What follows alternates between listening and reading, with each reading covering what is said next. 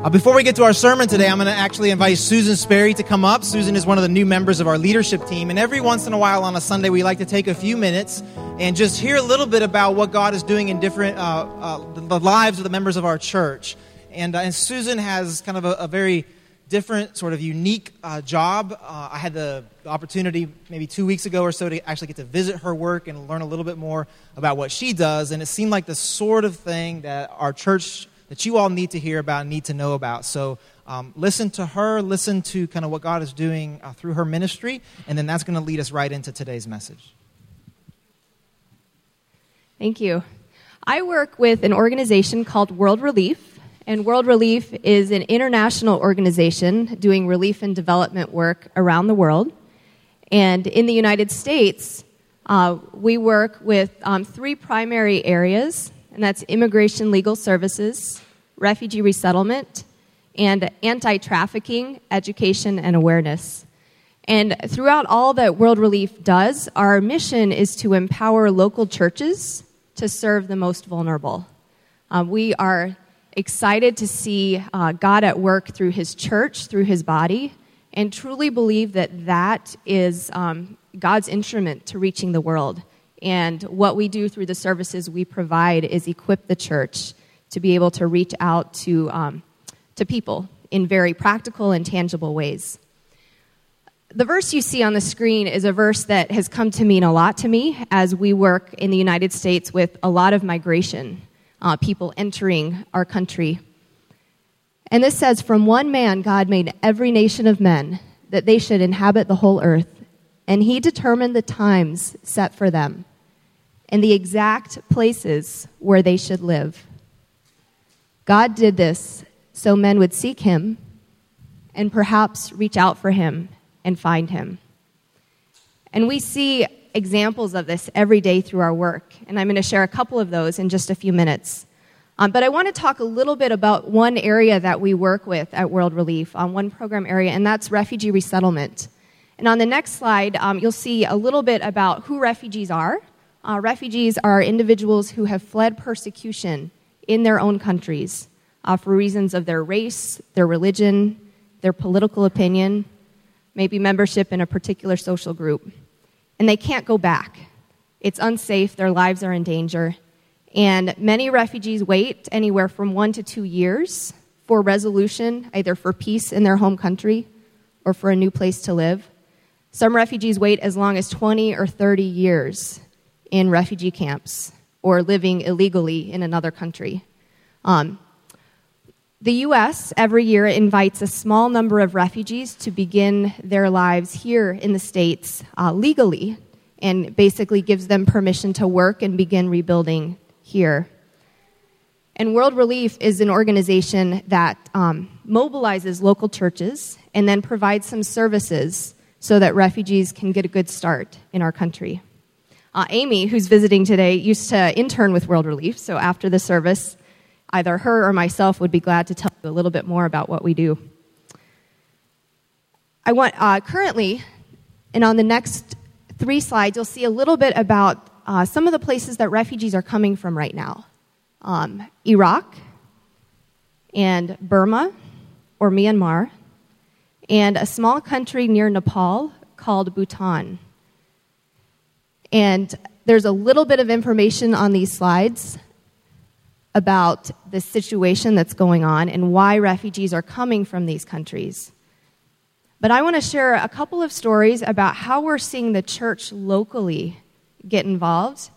And as I have thought about these stories, what has struck me is the fact that God is at work in ordinary people to change lives. Um, he's at work through people like you and me going about our everyday business.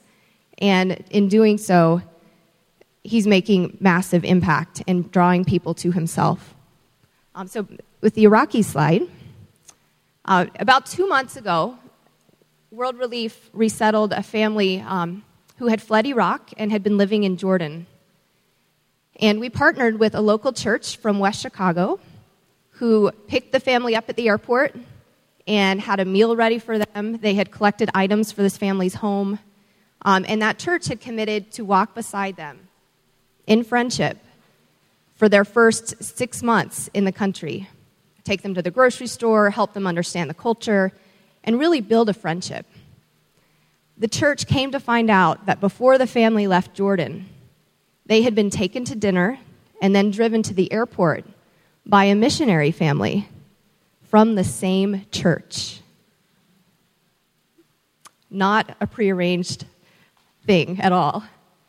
Um, and how cool is God? This family said, Hey, we met your church before we left Jordan, and your church was here picking us up at the airport when we reached America. And now, this family, um, who is not Christian, is going to a Bible study at this church. How great is God? Another story that has really impacted me is um, a teenage girl, a 15 year old girl uh, from Burma. And she lives in an apartment complex with people from literally all over the world. She'd been in the United States maybe a couple of years. And her family participated in a, in a Bible study held in their complex. One day she went and invited her new neighbors who were from Bhutan, which is the next slide. Uh, they speak a different language. Um, she invited the adults hey, come to my Bible study. And they did. And the family from Bhutan, who speak Nepali, didn't understand what was being said. The Bible study was in Burmese and in English. But they went anyways. And after a couple weeks, they told the leader, hey, we want this Bible study in our language. Can you do it? And two months later, the first church, Nepali speaking church among the Bhutanese, was started in the western suburbs of Chicago. And this um, people group was, is pre- currently still known as an unreached people group um, who is known for not knowing Jesus. Uh, today, there's three churches that exist among the Bhutanese. And that's all through the obedience and the courage of a 15 year old girl who just invited her neighbor of another language to come to Bible study. And I think, wow, if she can do that, what can I do? What can all of us do just in our everyday lives being faithful to what God has called us to be? So, of course, I would be more than happy to talk with any of you who want to learn more about uh, World Relief and the programs we have. Uh, there's a lot of uh, anti trafficking awareness raising going on in our church that myself or Jennifer or Alicia would love to talk with you more about. Uh, but more than anything, I hope you're encouraged that wherever you're at, God is at work through us and is using us to impact those around us. You guys, yeah, thank you very much. Um, we there, there's so many different things happening through our church, uh, through those who make up our church, and and frankly, it's just too much for all of us to do all of those things. Uh, there's certain things that we need to discern and choose to focus on together, but that doesn't mean that we can't hear these kinds of very important stories and, and, and trust that the Holy Spirit is speaking to some of you to learn more about World Relief, more about Susan's uh, work and ministry, and how God may be calling you uh, to be involved uh, in this very, very important ministry. So let's pray together. God, we thank you for Susan, for her life, for her uh, uh, ministry. Thank you for these stories today. Thank you that over and over again we see that you work in the most surprising ways that over and over again, in the midst of pain and suffering, in the midst of what seems like um, surely something that must be out of your plan, out of your will, uh, it's in these places that you act, that you redeem, that you heal, that you rescue. And so we thank you for these stories today. Um, if there are those in our church who you're calling to participate in this sort of a work, uh, give them courage to take the next step, we pray. And now, as we open your word today, Lord, uh, uh, speak to us, Holy Spirit. Um, we trust that you. Um, we trust that you have something life giving for us from your word today. So uh, open us up to you, we pray, in Jesus' name. Amen. Amen. We're going to try to move quickly this morning. We're in the third week of a six week sermon series called Making a Difference. We're looking at stories like Susan's and seeing the way that God empowers and calls us as His people to make a difference in the world, to build for the kingdom of God. Um, more specifically, we're looking at the convictions, the beliefs that inform our action in the world. those things that we hold in common with our larger denominational family, the Evangelical Covenant Church, and, and frankly, with the, church around the world. So we've looked so far at the centrality of the Word of God, the necessity of the new birth, and this morning we're looking at our commitment to the whole mission of the church. Our commitment to the whole mission of the church. Now, what do we mean when we say whole mission? Well, we caught a glimpse of it here this morning with both uh, Susan uh, and Emily sharing with us. We see both the importance of our words and our actions, what we say and what we do. So, the first sermon that we see preached in the Bible comes in chapter 2 of Acts, just a little bit after Jesus ascends and pours out the Holy Spirit. The day of Pentecost, people begin wondering what's happening, why it is that these men, these disciples, are now bold, are now speaking in other languages. And Peter, in the very first sermon ever given in Acts chapter 2, verse 38, says, God has made this Jesus, whom you crucified, both Lord and Messiah. These are words proclaiming the gospel, explaining the gospel. Peter says, This is what you're seeing, this is what you're experiencing. It's the result of Jesus being Lord, being Messiah. This is why Q Place is important because it's a time set aside to learn how to be intentional with our words about who Jesus is and what Jesus has done in our lives. But then we see in Susan's story the example of why our actions matter, why our obedience to God matters, why how we pursue God's justice in the world matters. And so, James, in James chapter 2, one of the early disciples, he says, I will show you my faith by what I do. It's not either or, it's not words or actions, it's not proclamation or our deeds, it's both. The whole mission of the church is what comes out of our mouth and how we live our lives. Every church is called to the whole mission of God. Every member, every Christian is called to participate in the whole mission of God with our words and our actions. God's mission of restoring, reclaiming all things in Jesus it's a mission that requires us to proclaim, to explain, to witness to what God has done through Jesus, and to show it, to give evidence to it in our lives. So, why don't we simply say that we're committed to the mission of the church? Why do we say the whole mission? It's because we tend to lean one way or the other. We tend to lean towards words or we lean towards actions.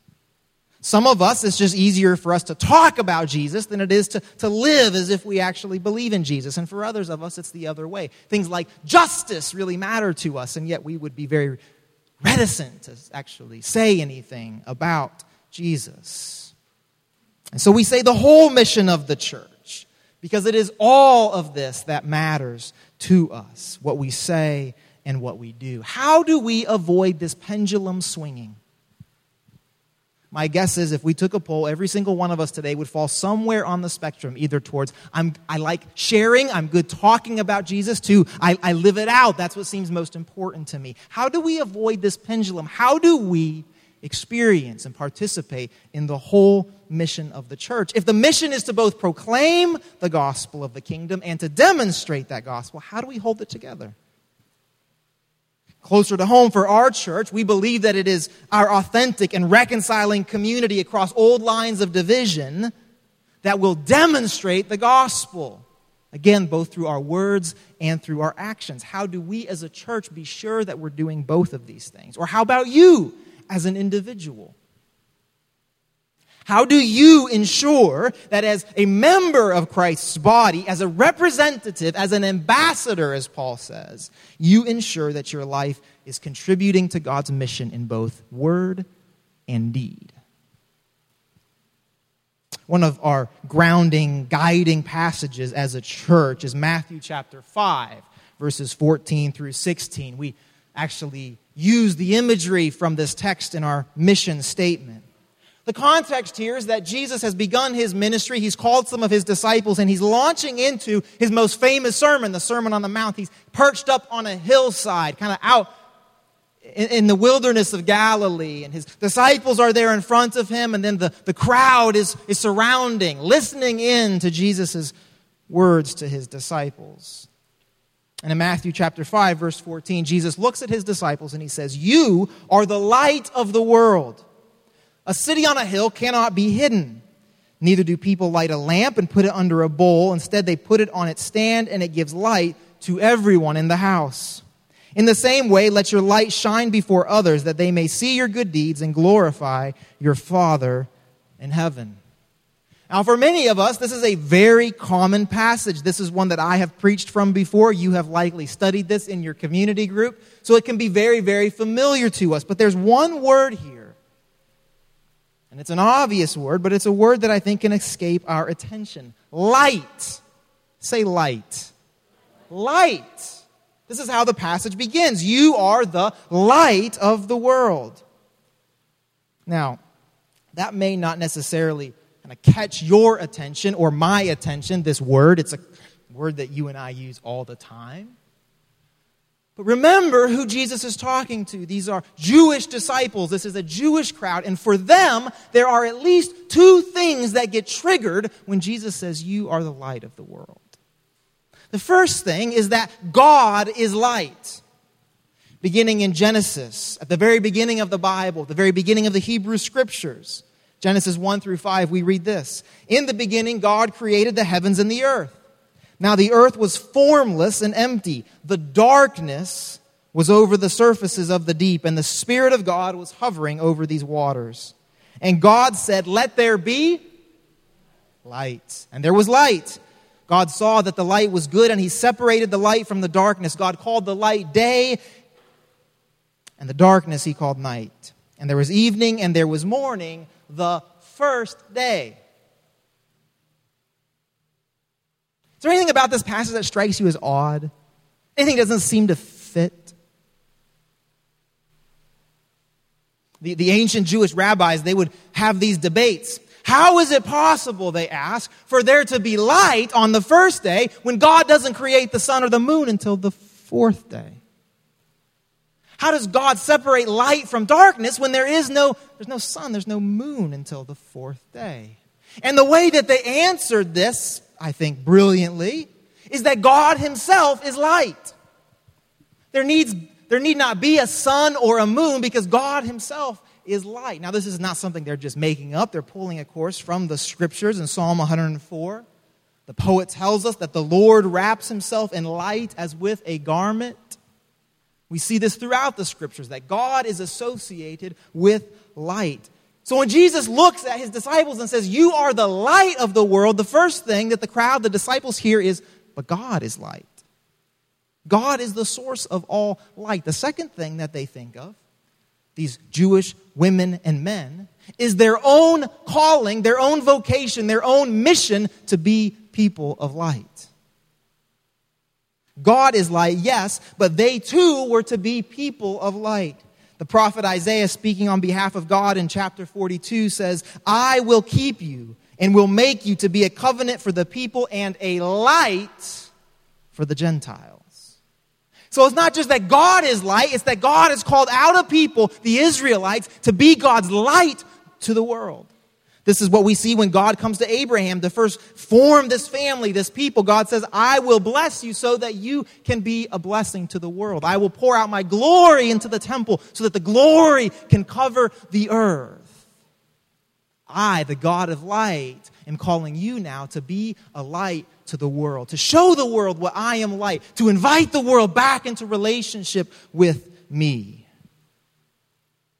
So the people hear Jesus and they hear a God of light, but they also hear their own calling to be a people of light. And more specifically, they remember their own failure to be, to live as that people. Rather than showing the world what it looked like to worship God, they had turned to the world's idols. Rather than existing as a city on a hill, they had turned in on themselves, becoming exclusive and even nationalistic. And these now are a people who live under occupation. Rome is in charge of their lives. They have a memory of exile, of being conquered and brought into exile over and over again. The prophet saying, if you don't turn back, if you don't reclaim what God has called you to be about, this is what will happen. And this is the memory they carry. Our God is a God of light. We were to be a people of light, and yet look around us. We are an occupied people, an oppressed people. We have forsaken our calling to be a people of light. You see, when Jesus says this very simple phrase, you are the light of the world, he's tapping into a very deep and a troubled memory. On the one hand, God alone is light. Everything beautiful, everything righteous, everything good, everything just originates with God. And yet, on the other hand, they are reminded of their own failure to live up to their calling, to live as God's agents in the world, to be a people through whom God blesses the world. Now, unlike the crowd on that day on that hillside, most of us, I don't think, have a very long Jewish memory. But like that crowd, I think we can relate to their ambivalence hearing Jesus' words. Jesus is saying that we, you and me, that we are the light of the world. Has he seen our lives? Does he really mean that? Does he know what he has to work with? We are the light of the world? Really? How is it that you and I are the light of the world? John chapter 1, verses 4 through 5, and then again in 9, hearkening back to language in Genesis. The disciple John says, In him, in Jesus, was life, and that life was the light of all people. The light shines in the darkness, and the darkness has not overcome it. And then jumping to verse 9, the true light that gives light to everyone was coming into the world. The one who created light, the one who separated light from darkness, the one who is himself light, John says, has come into a world of darkness the one who is the source of all light, of all that is good, of all that is right, of all that is beautiful, of all that is just, this same one would be lifted up on a cross as a city on a hill so that the darkness would never again overwhelm us. Amen? Later in the Gospel of John, Jesus says in chapter 8, I am the light of the world. Whoever follows me will never walk in darkness, but will have the light of life. I am the light of the world. Now we're good with that, right? God is light. Great.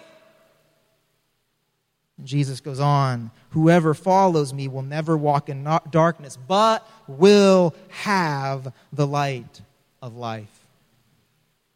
It's not simply that Jesus brings light into a dark world, church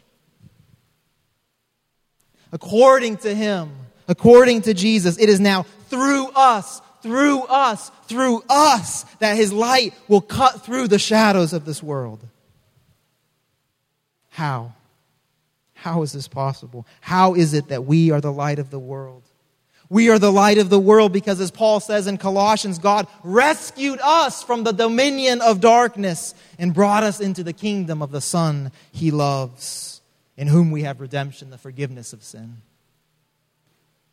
Church, we are the light of the world.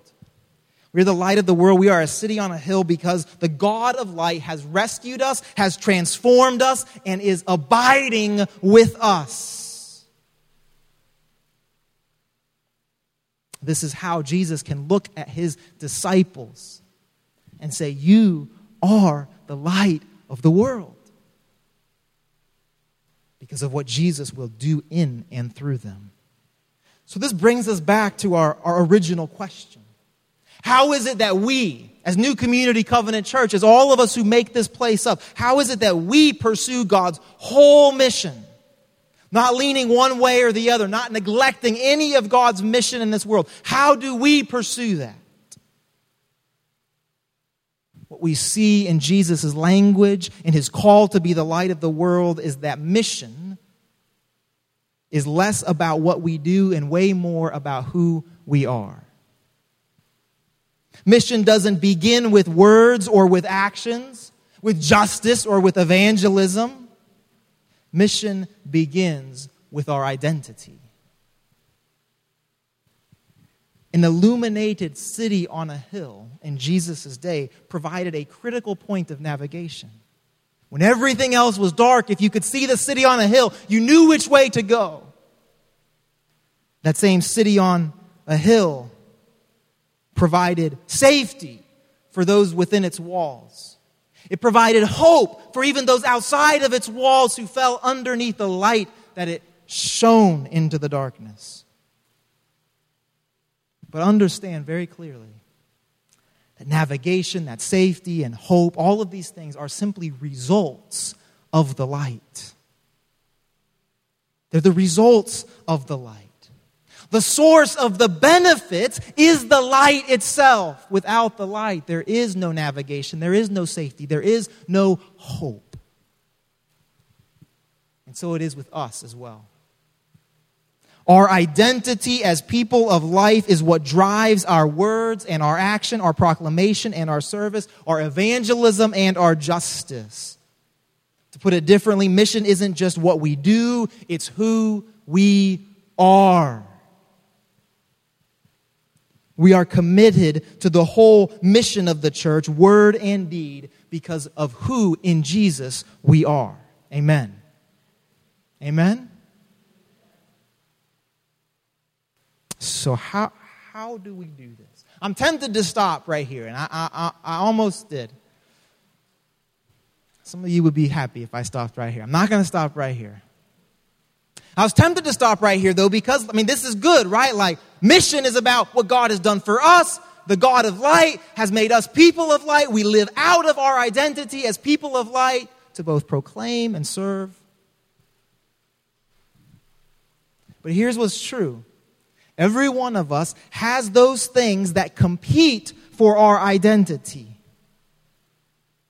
There are distractions, there are doubts, there are deceptions, all that aim to keep us from living out of who God says that we are. Richard Rohr, an author, he puts it this way. He says, The morning glories and the sunflowers turn naturally towards the light. The morning glories and the sunflowers turn naturally towards the light, but we have to be taught, it seems. You hear that? So the flowers, they know just to turn to the light. I have this problem in my little backyard. I have all of these, uh, uh, uh, um, what are they called? The orange flowers, the tall orange flowers. They're not sunflowers. Daylilies, that's the one and, uh, and, and, and they're up against the house, and so they're all leaning forward right into the sun so much that they're about to fall over, right? But they just, they just do it instinctively. They turn towards the light. And Richard Rohr says, We, though, we have to be taught to turn towards the light. We know maybe what our identity is, what God has done in us, and yet we have these things that compete distractions, doubts, deceptions. And so we have to ask, how do we learn to turn to the light?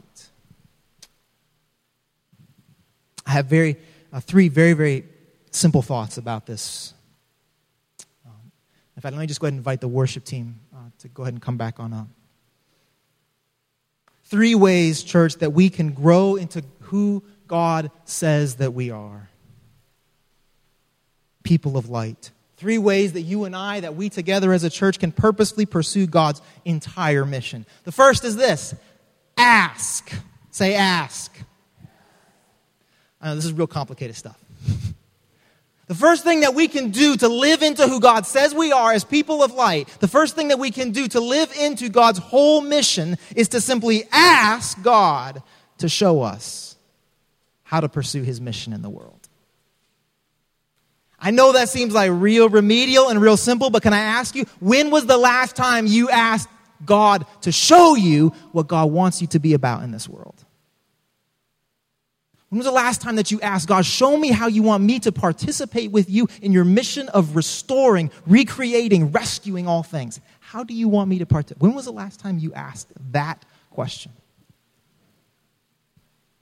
The thing is, if you ask that question, you actually need to um, listen for his answer.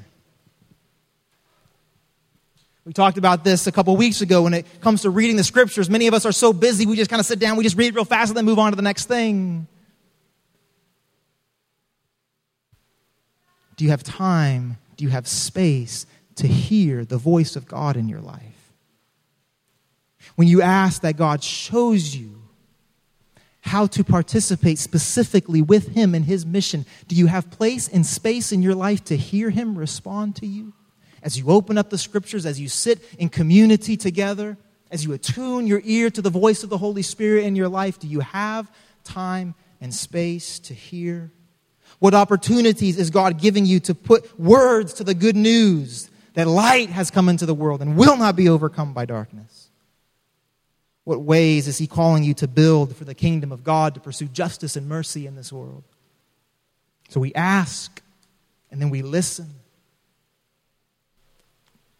When our, our church was starting, before we ever had worship services, uh, a, a few of us were a number of us were at, at a church up in Logan Square that was going to send us to start this church.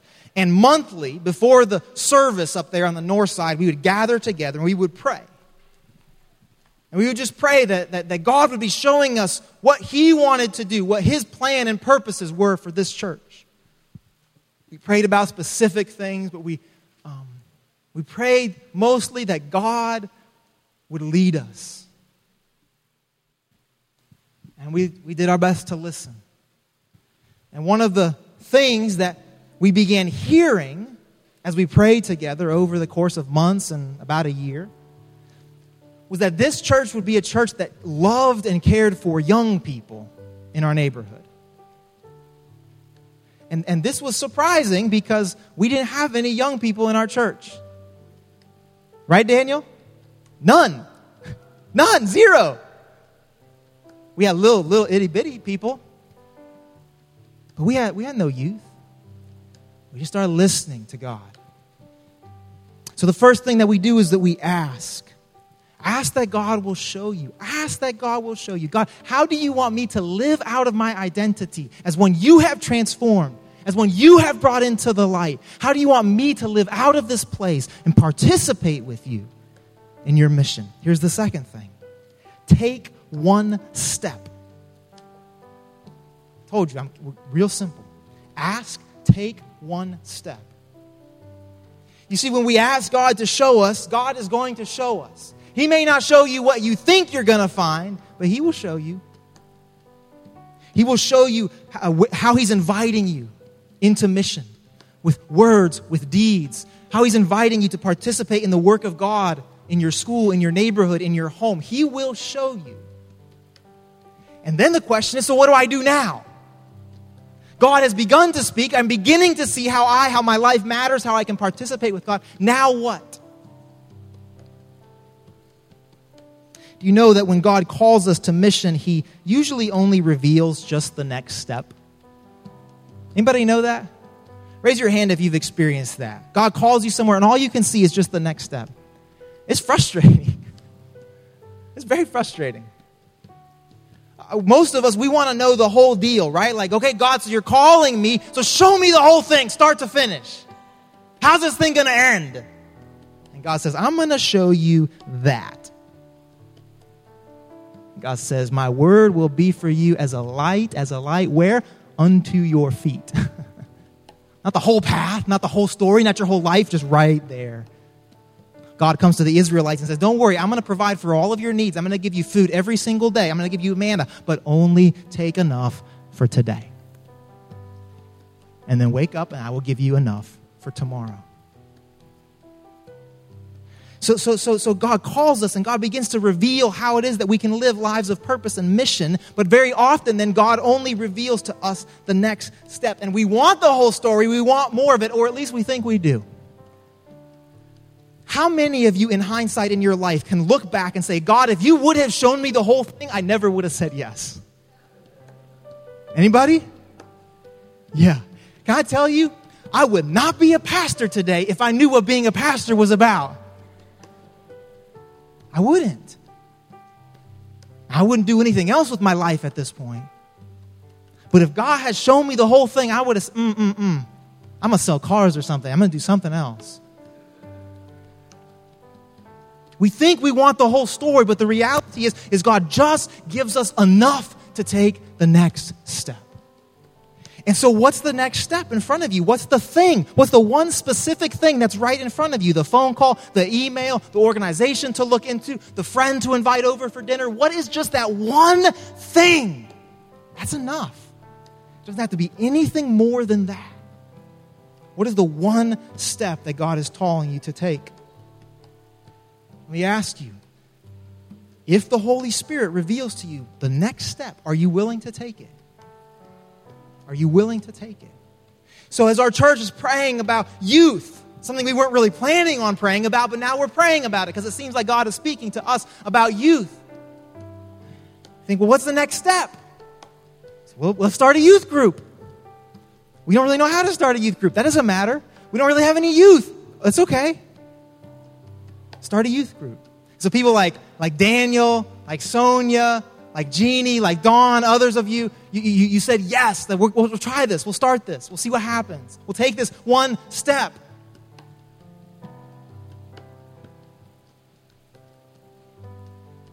And here's the final thing we ask, we take a step, and then we remain faithful.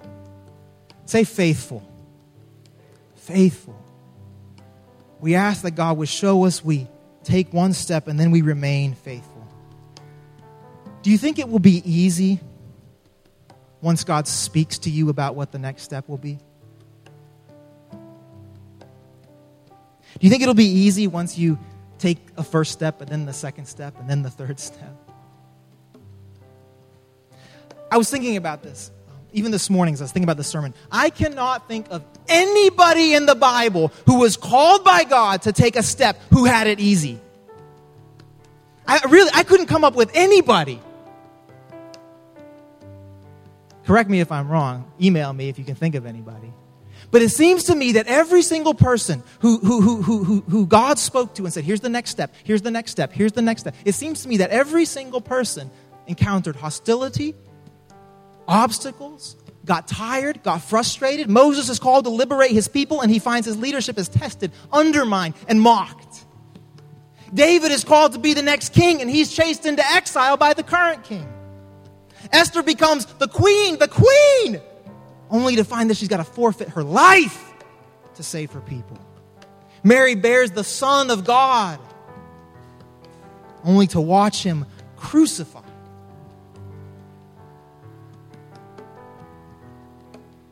This is why faithfulness is so important. As we started our youth ministry, there'd be some Sundays where five, six kids would come. There'd be other Sundays when nobody would come. And we began to wonder is this right? Should we be doing this? Did we hear correctly? Do we keep doing this? There were times when we wondered, do we need to shut this thing down? Some of you wondered, should we, should we allocate our resources into different places? Should we, should we not be doing a youth ministry so that we can do better at different areas of ministry? At about the same time, I went to a church planners training uh, after we'd already planted our church. And if, if you're ever going to plant a church, go to the training first and then plant the church. That's a much better idea. And, I, I'm sitting in this one session, and this, and this guy who's planted a church, he says, Here's the way to grow a church really fast start an amazing children's ministry. Just, just pour all your money into children's ministry, do tons of advertising, do tons of fun games, and, you know, like, like make it look like Disney World. Oh. He's like, because who wants to go to church? Well, it's people who start having kids who haven't been at church, like, oh, we should go to church because our kids should, you know. So if you have an awesome children's ministry, then you grow your church really fast. And I'm like, oh, we're starting a youth ministry right now. That's not how you're supposed to do it. So I come back from that and having conversations. Do we hear you, God? Is this what you've called us to be about? Do we remain faithful to this? God desires our faithfulness. God's mission advances through our faithfulness. God's mission does not advance through your strengths. God's mission doesn't advance through your talents, through your gifts. God's mission advance through your faithfulness. Jesus tells the story of the different men who are given different talents, different resources by the boss to invest in different ways. The point is not who had more talents than somebody else. The point is, what did you do with what you were given? Were you faithful with what you were given? And this is the question for us. Will we be faithful? When God speaks to us, when we take a step, will we be faithful? Some of you are ready to quit. Whatever the thing is that God has called you to, you're ready to be done. Because it's gotten really hard, or you face serious opposition. It's taxing you, it feels burdensome, you're tired, you're worn out, you're ready to be, you're ready to be done. Anybody know what I'm talking about? Anybody? The question is will we be faithful?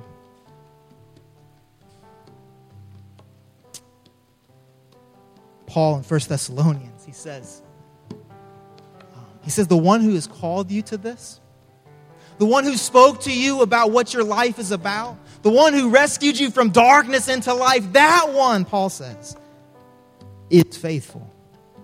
And he will do it. He will do it. He will do it. It's not just that we are called to faithfulness, it's that as God is faithful to us. On Thursday, I want to show you this picture. On Thursday, um, Kalia, is Kalia here? She's with the kids. Kalia is, um, can you turn off those spotlights, please, Kelly? Uh, Kalia works with Young Life. And one of the ways that we were discerning together as a church of how we continue being faithful to what God has called us to is that we would begin partnering with Young Life. An, a, an organization, a mission organization here on the south side is that is looking to reach students in high schools who, who probably are never going to show up to a church, not anytime soon. And Young Life goes into the high schools, they, they, they meet these students, they form relationships with them, they, they share the gospel with them, they invite them to these amazing summer camps. And so we said, it seems to us that God wants us to partner with Young Life. So we're going to do the discipleship aspect here on Sundays. So those kids who come to Christ through the ministry of Young Life now are coming to our church on Sundays to be discipled on Sunday morning. Well, on, on Thursday, Kalia had kind of this end of the year barbecue. And, um, and, and through this partnership between us, between our church, between you and Young Life, the word is kind of starting to get out in Bronzeville that there are people, that there's this multi ethnic church, that there's this uh, organization that loves young people, that cares deeply for young people. And so, what you see in this picture are like 60 kids who walked over from a mentoring program. These are not kids from another church. When, when, when I polled these kids, there's like two of them that are, that are in church right now. They walked over from a mentoring program to participate in this picnic that Young Life was doing with your support, with the support of our church, to learn more about this ministry, to interact with different uh, ones from the church, from Young Life, from different students who are involved in that ministry. That's a lot of people, would you agree? Daniel, that's a lot of kids. Would you agree? Now, here's the thing are they all going to come to our church? I don't know. I don't care. But God is faithful. Amen? God is faithful. When we were standing around a cross that looked kind of like that, Renee, you remember that before we started up in Logan Square, a few of us standing around the cross praying, God, show us what it is that you want us to be about. Youth, are you hearing youth? Something about youth? I don't think any of us, any of us would have thought that picture. Thought that there would be 60 to 70 kids in our neighborhood who don't know Christ, who aren't in a church, who we are now participating with, getting to know, that we are investing in their lives. I don't think any of us would have imagined that. Or maybe it was just me. Maybe I'm the one who didn't have enough faith.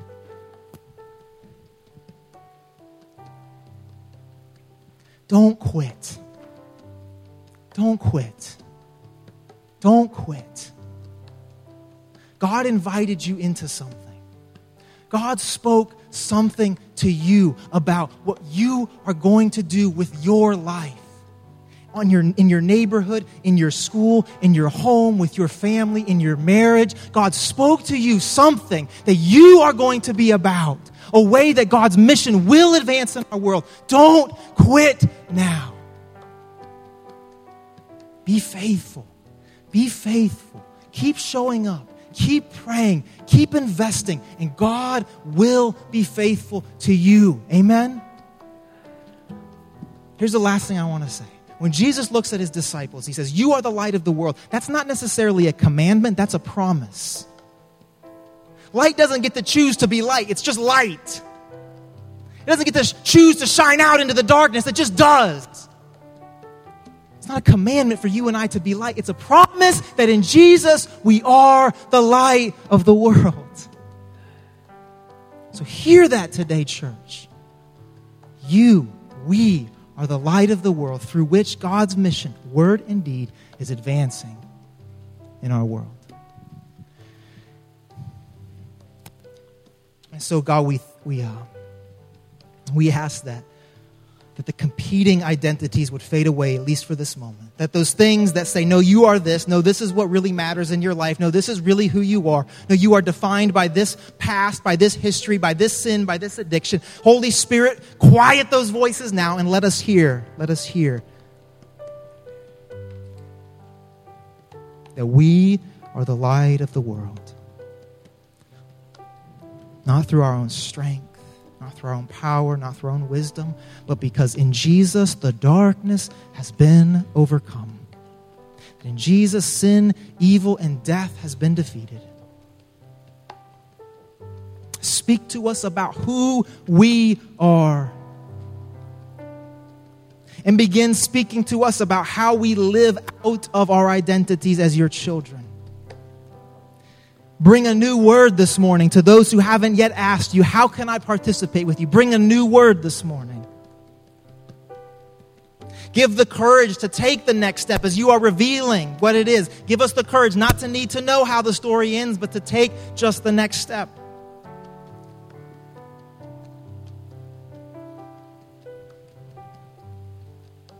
And find us faithful God, who has been and will always be faithful to us, find us faithful to the mission that you have called us to. Whatever it feels like right now, however hopeful or hopeless we feel, however energized or tired we feel, find us faithful, God. Help us to not quit. Give us a new vision of what you're doing in our world. And thank you, Lord Jesus. Finally, thank you for inviting us into such a life. That we have not been saved to sit on the sideline waiting for something, that we have been saved to participate the very heart of what you are doing in your world. Thank you, Lord, for lives that matter. In Jesus' name we pray. Amen.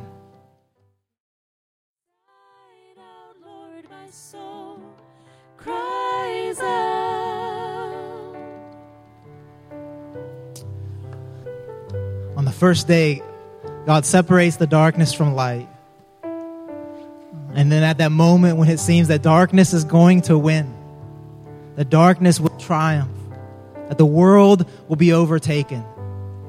Christ, the light of the world, once again, once again, separates the light from the darkness. The light has come into the world, and the darkness has not overcome it. Amen? Amen. I'm going to ask you just to stay immediately after the service. Just come forward. Parents, grab your, your kids, and uh, you can bring them back, and we'll do our very quick facility update. Uh, you're going to hear from Jason, who's been leading facility search and our leadership team. And we'll be as, as quick as we can about that. Uh, we're going to leave our uh, registration table up for the retreat so that after our meeting, you can register for the retreat. Receive the benediction now.